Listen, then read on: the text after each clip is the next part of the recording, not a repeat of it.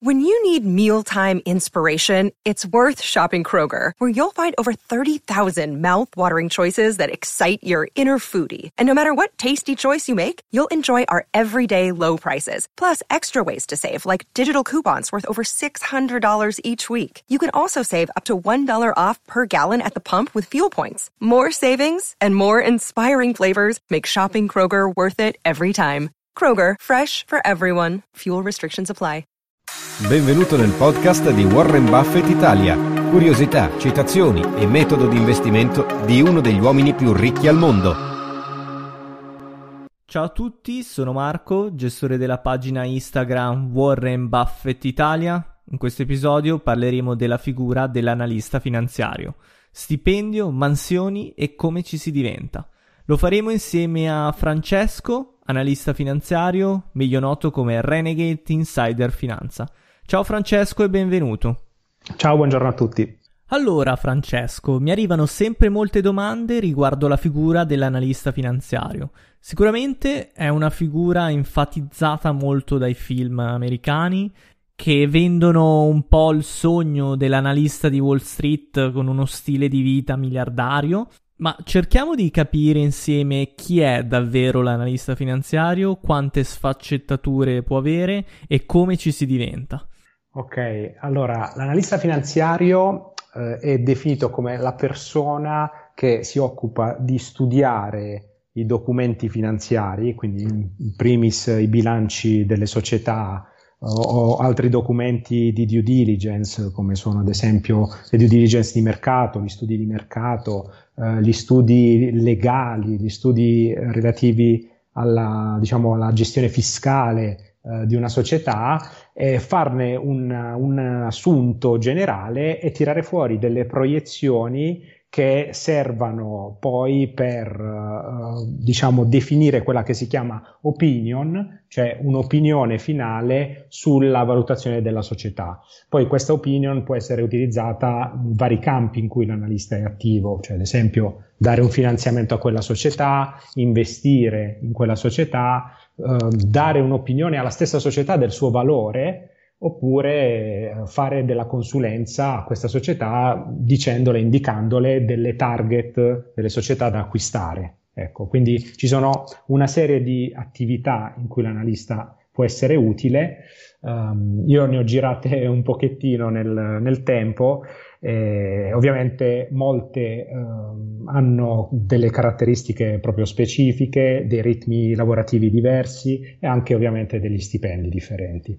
Qual è la differenza tra analista finanziario e analista azionario, se c'è? Allora, sì, diciamo che eh, l'analista che intendi tu con azionario è quello che si chiama eh, equity analyst. Uh, sono sostanzialmente uh, alcuni, diciamo una parte di quegli analisti finanziari che si occupano proprio di studiare uh, quelle società che coprono, quindi sanno vita, morte e miracoli di quelle società lì, hanno un colloquio abbastanza aperto con i manager di quelle società lì, conoscono molto bene il mercato in cui operano quelle società, i possibili rischi tecnologici, i possibili rischi di sostituzione dei prodotti, uh, quindi sono veramente uh, molto molto uh, attenti alle dinamiche operative di determinati settori e si occupano poi di stimare il valore del titolo in borsa di quella specifica società.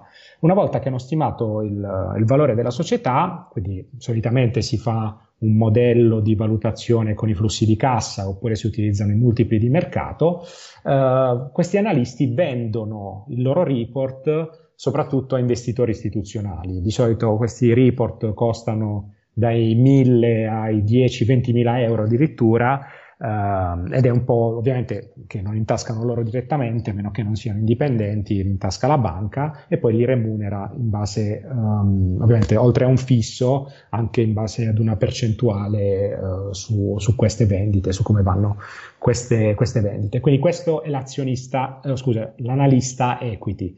Uh, invece l'analista finanziario in generale, come ti dicevo, può avere altri tipi di uh, attività. Quindi c'è l'analista, per esempio, che opera nella parte finanziamenti, quella che si chiama lending finanza strutturata, eh, che appunto si occupa di stimare eh, quelli che sono i flussi di cassa futuri che la sua società andrà a generare.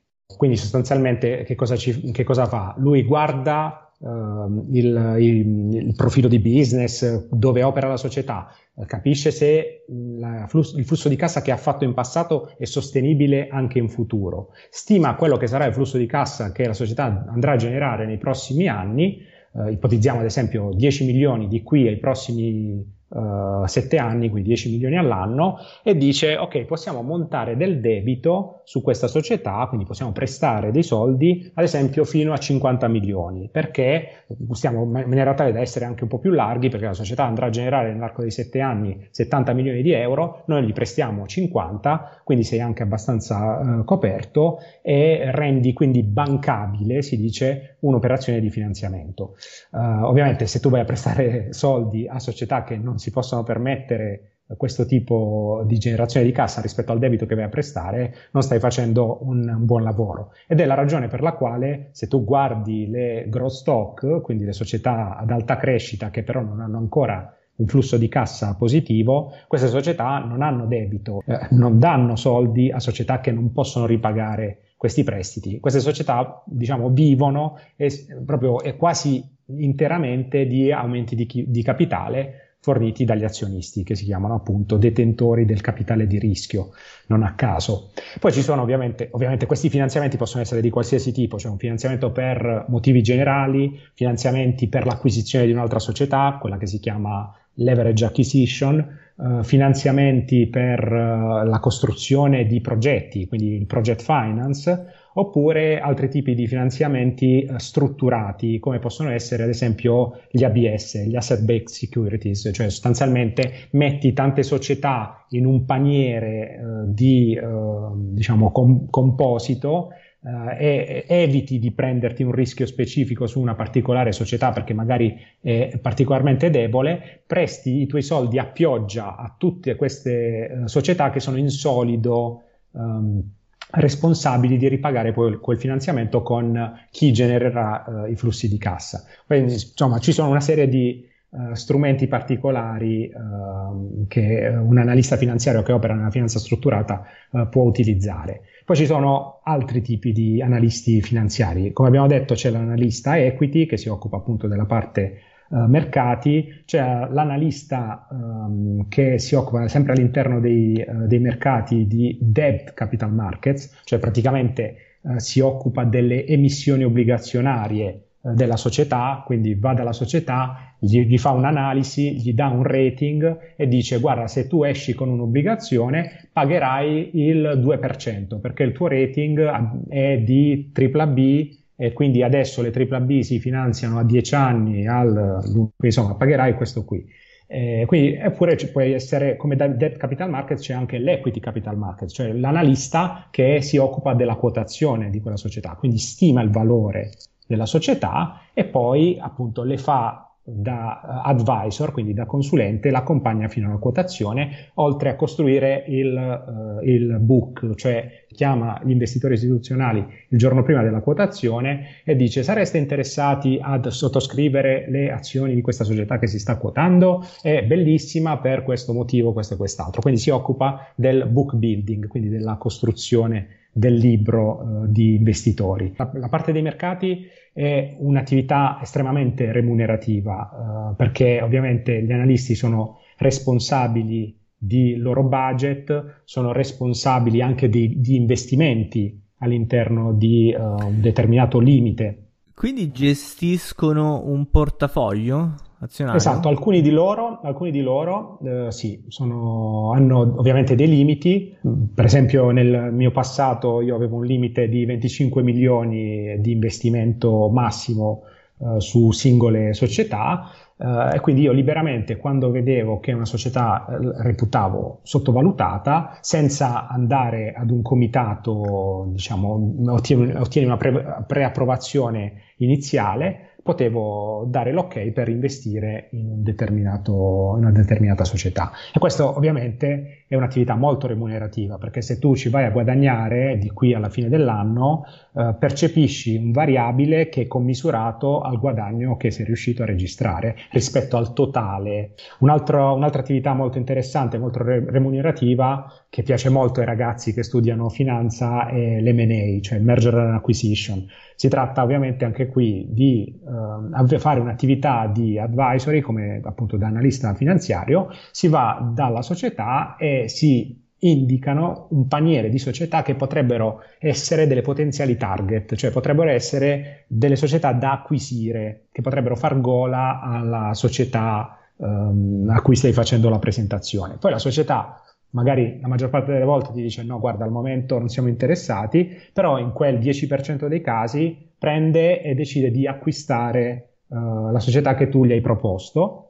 Ovviamente tu banca e tu analista uh, o meglio, meglio dire la banca perché non è proprio mm. l'analista, però la banca percepisce solitamente lo 0,2-0,4% del valore della transazione e poi chiaramente eh, si tratta molte volte di operazioni multimilionarie, multimiliardarie a seconda delle dimensioni, quindi capisci che anche la percentuale che poi di variabile che l'analista va a percepire. Parlando un po' di stipendi, qual è può essere un range medio per un analista finanziario? Allora, eh, c'è un range medio, eh, però ovviamente c'è veramente una variabilità eh, estrema, secondo me, in, a seconda della piazza finanziaria ovviamente tanto più sei al centro uh, della, della, finanza, tanto più il tuo stipendio uh, può, essere, può, essere, importante, soprattutto il variabile.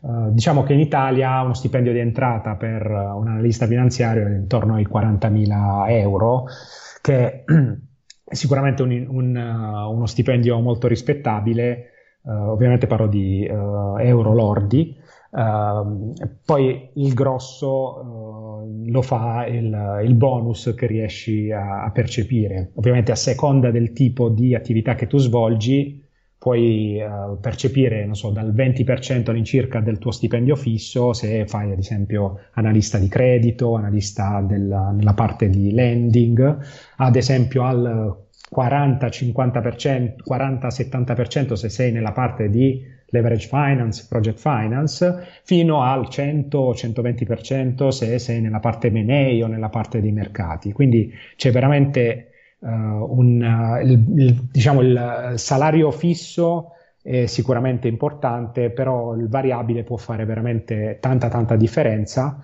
Prima, non ti nascondo che prima della crisi del 2008 giravano cifre veramente assurde, se vuoi, forse anche un po' immorali, mm. eh, quindi molti ragazzi che sono, io sono nel 2007, era il mio primo anno, quindi mi sono beccato proprio eh, il tempo, gli ultimi mesi dell'età dell'oro e poi tutta la crisi 2008, che è stato un periodo abbastanza folle. È stata tutta in eh, salita allora, diciamo. Sì, sì, sì, diciamo che però ti, pos- ti posso dire che chi è entrato dopo di me ha avuto condizioni sempre peggiori, cioè io sono entrato comunque ancora condizioni contrattuali uh, diciamo dei, dei, banker o degli analisti uh, del 2007 degli anni precedenti uh, invece i ragazzi che sono purtroppo arrivati dopo è stato un po' un lento declino perché il mercato del bancario non è che sia cresciuto tanto negli ultimi anni e uh, invece dom- l'offerta di lavoro è cresciuta tanto, ci sono stati tanti ragazzi che ovviamente spinti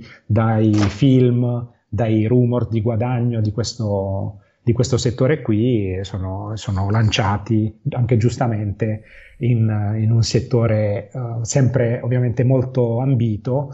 Um, però per completare la risposta, uh, se sei a Londra, se sei ad Hong Kong, se sei a New York, dove ovviamente girano cifre uh, enormi, ci sono tantissimi deal, c'è il cuore della finanza mondiale, è chiaro che un analista anche a livello base parte dai 60, 70, 80 mila dollari come stipendio d'entrata e poi ha bonus molto importanti. Io ho un mio amico che lavora per esempio in, uh, in Brasile eh, come analista di Morgan Stanley eh, cioè loro non hanno un, un, uh, diciamo, un'entrata molto importante a livello di stipendio fisso, ma siccome il mercato sta crescendo tanto, il variabile è anche eh, più di, del 200% insomma, mm-hmm. del, dello stipendio fisso, quindi dipende veramente dal mercato in cui, eh, in cui sei ed è, ed è, veramente difficile dare un dato, un dato preciso. Certamente il mercato italiano non è il centro della finanza, ecco, per, okay. per usare un eufemismo. ok, ma come si diventa un analista finanziario? Qual è il suo percorso accademico? Se magari vuoi anche dirci il tuo percorso. Sì, io ho studiato in, in Bocconi, ho fatto prima economia aziendale, poi nella specialistica ho fatto management con curriculum finanza e diciamo che mi sono, adesso forse magari ritornando indietro avrei anche spinto più su amministrazione, finanza e controllo perché poi sono stati gli argomenti che eh, ho imparato soprattutto sul lavoro Ovviamente l'università ti dà un po' l'imprint generale, quindi ti spiega i concetti base, poi sul lavoro le cose cambiano, impari il grosso, uh, tutto uh, by doing si dice, no? quindi certo. ovviamente sul giorno dopo giorno lavorando con gente molto più esperta. E, ehm, quindi quello è stato il mio percorso è stato università. Hiring for your small business? If you're not looking for professionals on LinkedIn, you're looking in the wrong place. That's like looking for your car keys in a fish tank. LinkedIn helps you hire professionals you can't find anywhere else, even those who aren't actively searching for a new job but might be open to the perfect role. In a given month, over 70% of LinkedIn users don't even visit other leading job sites. So start looking in the right place. With LinkedIn, you can hire professionals like a professional. Post your free job on linkedin.com slash people today. Fare un, um, due, due, Erasmus in Inghilterra e in Finlandia e poi uh, studiare a New York per uh, un periodo e poi dopo iniziare subito a lavorare in banca, una prima esperienza di stage. Uh, all'epoca c'erano i famosi stage estivi che ancora adesso si usano, che praticamente erano un modo per diciamo, gli stagisti di assicurarsi il contratto nei, dopo che facevi appunto il, il, lo stage il eh, primo anno di specialistica, una volta terminata la specialistica, l'anno dopo avrei, avevi proprio il, il, contratto di assunzione.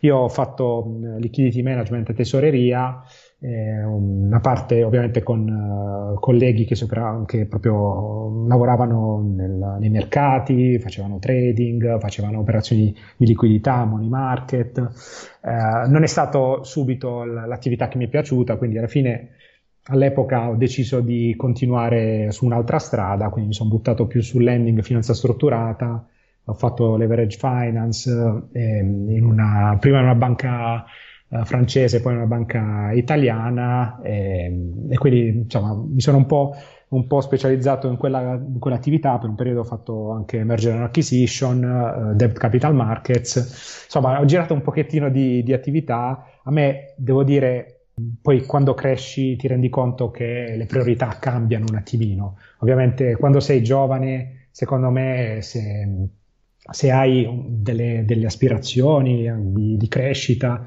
e di carriera, è giusto che tu spinga al massimo sull'acceleratore, è quello che ho cercato di fare, quindi ovviamente non mi sono, non mi sono mai risparmiato in termini di, di ore lavorate è quello che poi eh, ovviamente viene apprezzato, no? quindi se rimani quell'ora in più perché ti piace, perché vuoi dare una mano a un collega o perché comunque devi chiudere un deal, uh, viene, viene, apprezzato e quindi ti danno la possibilità di crescere. Però abbiamo avuto, personalmente ho avuto anche degli stagisti che erano lì, alle 6 uscivano, uh, ovviamente rispettabile quanto vuoi, eh, però è chiaro che non è il mondo uh, per te allora, perché il mondo del, dell'investment banking uh, richiede parecchio sacrificio, uh, soprattutto ai ragazzi più giovani. Poi io adesso ho 35 anni, diciamo che ho speso già un po' di cartucce, e quindi mm. riesco in qualche modo a, a, lavorare di meno, mi sono anche spostato in un'attività più tranquilla, visto che comunque sono nel pubblico adesso. Eh, quindi diciamo che adesso un, sono soddisfatto dal punto di vista del, dello stipendio, non si cresce più come si cresceva ai tempi dell'investment banking, non si hanno i bonus che si, han, si, avevano o si hanno nell'investment banking, però sai, a un certo punto le priorità nella vita cambiano e quindi ognuno è libero di fare le scelte più giuste. Che consiglio daresti uh, per prepararsi a un colloquio per analista? Quali sono le caratteristiche da, da far risultare? Allora, secondo me ci sono delle hard skills che ognuno deve avere, come ad esempio la laurea in materie finanziarie, perché comunque ci vuole una base, um, è un po' come sai, parlare l'alfabeto, cioè sapere l'alfabeto. È chiaro che io mi aspetto da un ragazzo che viene a lavorare in banca che abbia delle basi di contabilità, che abbia delle basi di finanza aziendale, che abbia uh, delle basi di mercati finanziari ed equity evaluation. Quindi un minimo uh, di... dobbiamo parlare la stessa lingua, quindi è chiaro che non, non posso, è difficile assumere persone, non dico che non sia possibile, però è comunque molto più difficile, però vi posso dire che ho avuto anche colleghi laureati in musica, mm. eh, quindi cioè, diciamo, non, non, ci sono limiti alla provvidenza, è chiaro che serve molto più impegno a quel punto lì, cioè quello che non hai a livello di hard skills, come appunto la laurea in finanza, lo devi mettere di soft skills, cioè la capacità di sacrificio, la voglia di studiare, la voglia di stare quelle due ore in più la sera a studiare eh, i bilanci e a cercare di capire le cose che magari ti ho lasciato scritto. Quindi ci vuole anche un po' di, di voglia di, di, mettersi in gioco e di imparare. Poi ci sono sempre per le hard skills, ovviamente eh, è molto riconosciuto eh, un'esperienza pregressa prima di entrare in banca. Ovviamente mi rendo conto che se tutti vogliono l'esperienza pregressa, è chiaro che no, non tutti riusciranno ad avere candidati che, che siano già formati, però è ovvio che, aiu- che, aiuta se hai già lavorato in una boutique finanziaria, questo sicuramente è un, un elemento apprezzato. Altro requisito fondamentale è l'inglese. L'inglese è assolutamente imprescindibile per chi lavora in finanza perché molti bilanci ovviamente sono spesso in inglese, molte grandezze finanziarie, ratio finanziari, eh, diciamo che un buon 80% del nostro lavoro poi viene fatto in inglese. Io ho lavorato in una banca mm, italiana, banca d'affari italiana, eh, lì all'inizio scrivevamo i nostri report in italiano, poi dopo è stato un cambiamento abbastanza naturale, visto che la banca poi è cresciuta, si è sviluppata molto anche all'estero, soprattutto a Londra, e quindi abbiamo tutto trasposto in, uh, in inglese. Poi ovviamente anche una seconda lingua parlata abbastanza bene è importante. Sicuramente il tedesco è molto apprezzato perché non sono in molti a parlarlo, ma il francese o anche lo spagnolo sono sicuramente apprezzate nel, nel nostro campo. Uh, io personalmente parlo l'inglese e lo spagnolo, ho un francese che sta migliorando, ecco perché comunque da quando vivo a Lussemburgo il mio datore di lavoro mi ha un po' imposto, il, visto che comunque è una lingua ufficiale, e quindi mh, assolutamente raccomandato il più possibile eh, la conoscenza delle lingue. È proprio un vantaggio competitivo rispetto ad altri candidati. Poi se c'è la possibilità conseguire certificazioni esterne.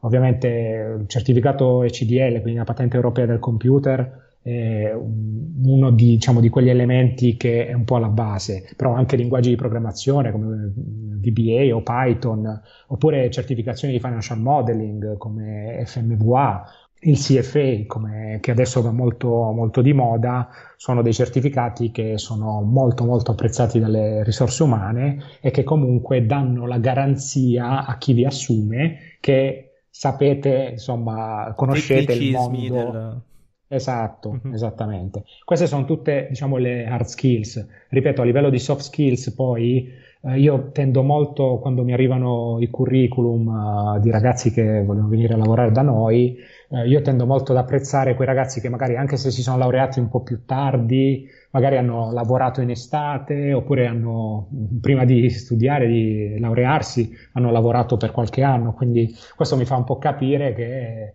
c'è gente che comunque è abituata al sacrificio, è abituata a studiare, a, a lavorare, è un po' quello che bisogna fare da noi, cioè alla fine devi, devi fare un po' di militare all'inizio, devi metterti in gioco, devi saper, uh, saperti confrontare con un ambiente che spesso può essere duro, difficile, eh, che magari va a mille all'ora quando tu vieni dall'università dove le cose sono molto lente e quindi ti trovi un attimo spaesato. Bene, se, se, hai la capacità di resistere a questo tipo di tensione, la capacità di lavorare e di imparare anche in maniera relativamente autonoma, eh, sicuramente eh, vieni, vieni, apprezzato. Certo, penso sia così un po' in tutte le realtà la- lavorative di fatto. È vero, è vero. Io quello che posso dire, come lo dico spesso ai ragazzi, non, non scegliete per, per, lo stipendio, cioè, dovete secondo me capire quello che è il lavoro per voi, perché poi lo pagherete un po' in là nel, nel tempo, cioè se andate a fare un'attività che non vi interessa e che vi appaga solo dal punto di vista dello stipendio, Uh, non fatelo, piuttosto uh, fate un'attività che vi piace, che magari non vi pagherà subito tanto, ma proprio per il fatto che vi piace, vi, alla fine vi spingerà a lavorare quel pochettino in più, ad essere apprezzato dal capo, a dare una mano al, al collega che è in difficoltà e questi sono tutti piccoli elementi che poi sommati insieme vi fanno fare carriera. E quindi alla fine cioè, uh, chi fa carriera è chi è proprio portato per un certo tipo di attività. Allora, volevo chiudere con una citazione di Buffett riguardo le tue ultime parole, che dice Non cambierei niente della mia vita, la mia professione di investitore è esattamente quello che mi piace fare. Con tutti i soldi che ho sarei poco saggio a non fare quello che mi piace veramente. Penso che scegliere un lavoro oggi che non piace, nella speranza di averne uno che piace in futuro, è come tenere da parte il sesso per quando sei vecchi. Allora, grazie mille a tutti per averci seguito. Grazie mille ancora a Francesco. Grazie a voi. Ciao a tutti. Ciao Francesco. Ciao. Ciao alla prossima. E adesso un bel caffè finito. Perché rischiare di rimanere senza caffè quando puoi abbonarti a Caffè Borbone? Prezzi vantaggiosi, costi di spedizione inclusi, tante possibilità di personalizzazione e l'abbonamento lo sospendi quando vuoi. Decidi tu la frequenza, la qualità, scegli tra le cialde e capsule compatibili e crea il tuo mix di gusti e miscele. Mai più senza caffè con l'abbonamento Caffè Borbone. Tutte le info su caffèborbone.com.